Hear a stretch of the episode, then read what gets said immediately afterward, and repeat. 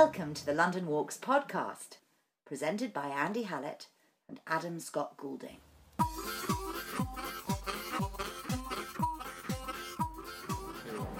So here we are, Adam. We're outside uh, St Paul's, and we're, we're, we're speaking um, quietly because we just we don't want to disturb the walk with Richard. That's right, Andy. We have joined our colleague Richard the Third on his crime and punishment walk. There's hundreds, thousands of people here. Yes, all uh, upstanding, handsome individuals. uh, a pleasure to be in their company. Crime and punishment it is. Crime and punishment. Here we go.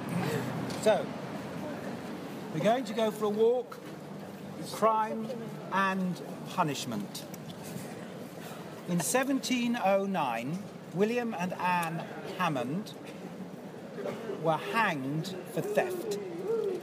Anne was 12, William was 7. The criminal age of responsibility was 7. This was the 18th century. The 18th century was known as the city of the gallows. The idea that history is a neat progression, a neat continuum, and in the old days everything was terrible, and it gradually gets a little better, is not true. In the time of Henry VIII, there were about 50 different offences that attracted capital punishment, the death penalty. In the early 19th century, there were 222 different offences that attracted the ultimate penalty, the death penalty. Was so dangerous in the 18th century, the most dangerous century probably to be out and about, that you didn't go out alone and unaccompanied. You paid someone to walk with you, particularly at night, to light you in the streets. He was known as a link man. Not only was he lighting you, he was good with his fists, and he might even have a knife hidden somewhere to defend you. So the 18th century was a very dangerous time, and in just one three month period alone, in the 1720s, 300 people were hanged in London. Not in the whole country, just in London. Eight days a year were gala days. A gala day, well, what, what do we think of a gala today? What do we think it is today? Swimming gala, yeah, you've got the badge, yeah. Anything else? I've got, so what is a gala in general? What's a gala in general? Is it a place where you do specific events? Yeah, a gala is a sort of entertainment, really, isn't it? Entertainment or something like that. But the word gala is a corruption of gallows. A gallows day. When apprentices, guys like you, were given the day off work to attend a public hanging. And they thought that if they went to the public hanging, they would know that this would happen to them, that it would act as a deterrent. So a gala day is a corruption of gallows. And you had the day off, so there's a bit of a carnival atmosphere. See someone meet their maker hanging from a noose. So we've moved away from Richard. Yes, we've given him his space. It's an excellent walk. I'd counsel you to go on that walk at your earliest convenience.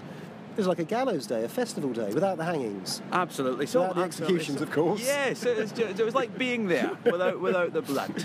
Now, we're outside the Central Criminal Court in London, the Old Bailey. It's where we put bad boys and bad girls on trial. Uh, with its, its mission statement, the, the elevator pitch of the building stamped into the stone.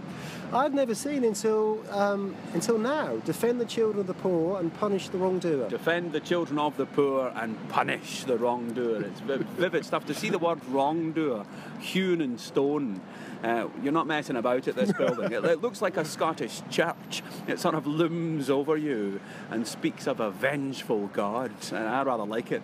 And we're right outside. What, what would you call this, Adam? This is, I'm sure, this would have been. This is very wide here because public executions would have taken place. We're right by a pub called the Magpie and Stump, and there was a Magpie and Stump, wasn't there? There was a pub there you could there's watch. a very modern building there, uh, the Magpie and Stump. The name is old though. The name uh, has only been revived recently for this wine bar stroke pub.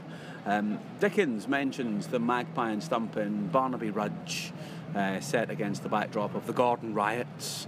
Uh, crime and punishment again um, in 1780 uh, so the name's been revived and, and the space as you say is quite wide, it's broad, it's, it's fashioned by the, the Newgate prison that stood here. And you could, Um, you could take a room there, could you? You could take a room to watch the execution. The legend is that the, uh, the the landlord would sell seats at the upstairs window for five shillings, 25p decimal, and you could watch the hanging. We made our own entertainment before we had Sky Plus and the Xbox. Now, the last public hanging, uh, 1868, See? Michael Barrett. Um, Did he have it coming? Was he a bad no, lot? you know, he was innocent. I mean, I- by, by, by the sound of it, completely innocent.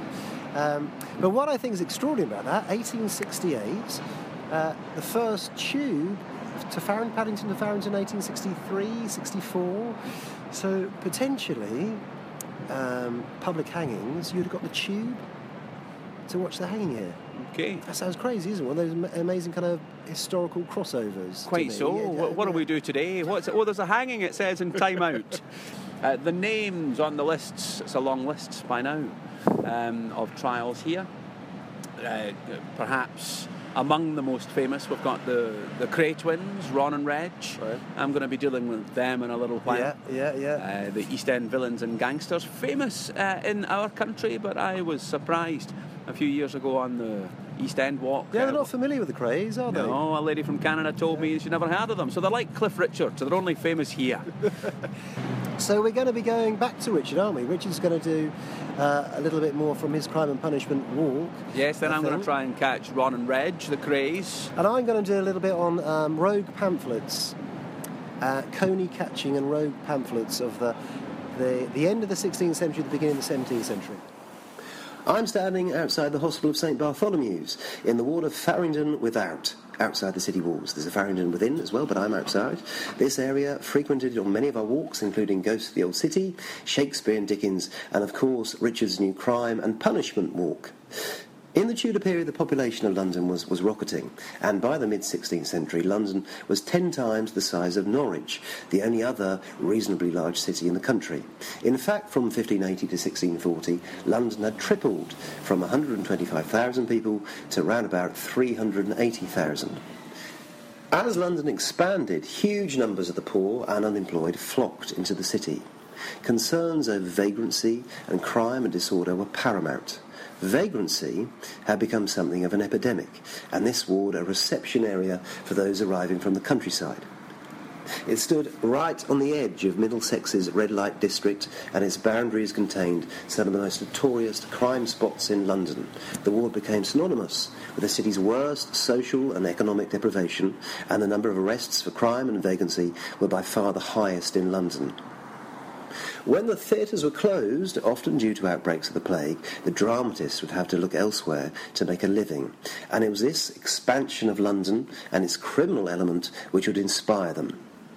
Rogue and coney catching pamphlets such as Robert Greene's A Notable Discovery of Cozenage, 1591, had pilfered from a Tudor catalogue written by Thomas Harman called A Caveat for Common Cursitors, vulgarly called Vagabonds, 1566. So I have Thomas Harman's book in front of me, and what a wonderful gallery of colourful characters he describes. And of course, they're going to be absolutely irresistible to late 16th century and early 17th century dramatists are going to be fascinated by them, as were, of course, their audiences.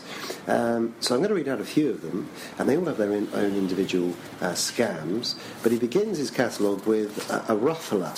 The ruffler because he is first in the degree of this odious order, and is so called in a statute made for the punishment of vagabonds in the 27th year of King Henry VIII, late of most famous memory. And these are going to pass themselves off as um, having served in the wars, and they might even show you some kind of wound they received. But they're going to seek to ask charity ruefully and lamentably that it would make a flinty heart to relent and pity his miserable estate. And we have a hooker or angler. Now, Harman sometimes describes um, what these characters are wearing. So he describes hookers or anglers being perilous and most wicked knaves. And they commonly go in frieze jerkins and galley slops pointed beneath the knee. These when they practice their pilfering. We have a prigger of prancers, over, over horse stealers.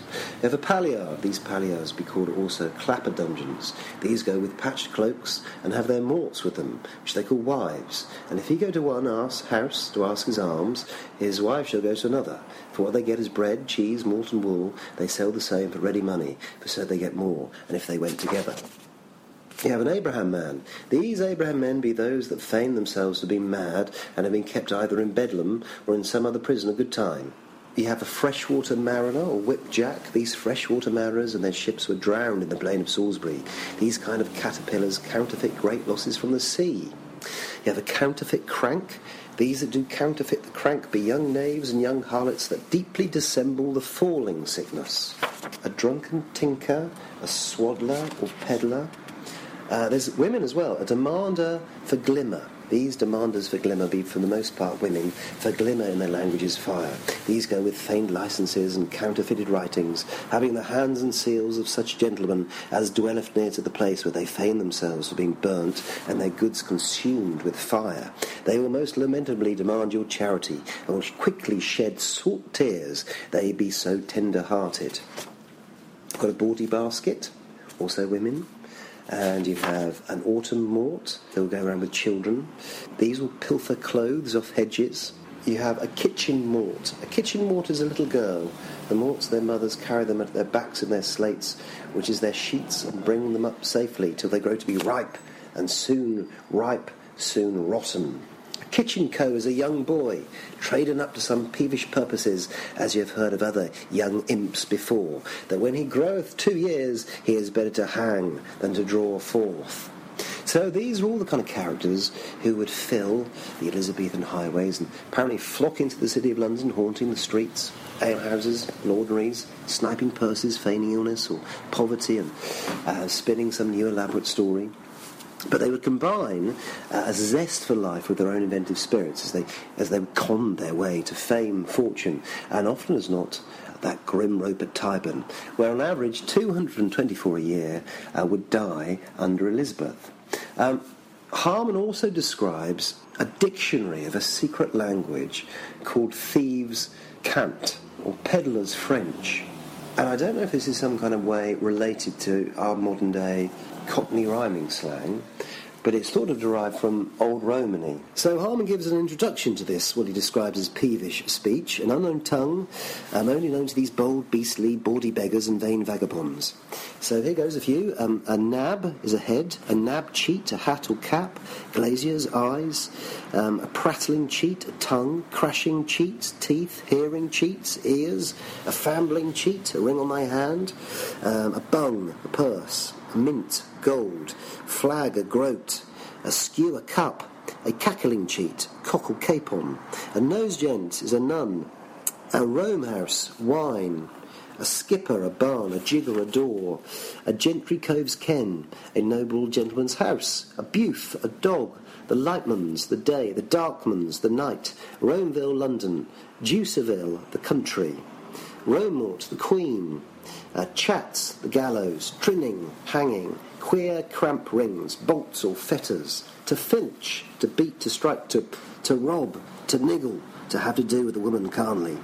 And it goes on. So, as you can imagine, dramatists and pamphleteers of the late 16th, early 17th century are going to be fascinated with this particular vocabulary, and it's frequently plundered and recycled in plays and pamphlets, uh, such as Gilbert Walker, uh, and he wrote a manifest detection of dice play, 1552. John Awdeley, The Fraternity of Vagabonds, 1561. Thomas Dekker wrote Lantern and Candlelight, 1608. Samuel Rid, The Art of Juggling, 1612. And it's going to be included in plays as well. Middleton and Dekker included it in the, the Roaring Girl or Moll Cutpurse. Um, 1611. Philip Massinger, Fletcher, Beaumont are also going to include it in the in the Beggar's Bush. It also had a fascination for the audience because I think they either recognised some of the language or were impressed by a kind of streetwise criminal underclass chic, which is still alive today. And of course, this veritable goldmine of characters is also going to provide, you know, a harvest for writers like Shakespeare. You can see um, Falstaff, the lovable rogue that is Falstaff, in Shakespeare's Henry IV, or, or Subtle in Jonson's The Alchemist. Some people even recognise um, elements of journalism. And this would, by the mid 17th century, these pamphlets are going to develop into the first newspaper prints. There are also some elements of satire. On the one hand, we're, we're invited to marvel at the protracted ingenuity of the criminal. There's a, a story in uh, a notable discovery of Cozenage called The Art of Coney Catching. and we're asked to admire, we kind of admire the cunning of the cozener, their cleverness, their self-sufficiency and courage. On the other hand, in How Cook's Wife in London did lately serve a collier for his cozenage, the coney outsmarts the cozener. In the final story, uh, how a flax wife and her neighbours use a cozening collier, a cozener is gold back, conned back into the house, given a mock trial, set upon and punished out of proportion. In this tale, Coney becomes cozener and vice versa, so hero and villain as good and evil, indistinguishable. So this journey has been seen as a kind of journey in dramatic form from the brief character sketches of Harman to the satire of Greene and eventually to the withdrawal of the writer's personality altogether and an imagined fictitious narrator. We are witnessing nothing less momentous than the birth of the novel. The romantic appeal of the cozeners, who never begged, lived by their wits alone, made their reputations by their ingenuity, terrorised the general public, spoke in a secret code and frequently ended up swinging from the retirement, is easy to imagine. In the rogue pamphlets we can see some say, the precursor of our modern day crime fiction novel. The London Walks podcast was compiled, produced, and presented by Andy Hallett and Adam Scott Goulding. For details of the full programme of London Walks, London's best guided walking tours, go to www.walks.com. You can follow London Walks on Twitter at London Walks. The London Walks podcast was an APB production.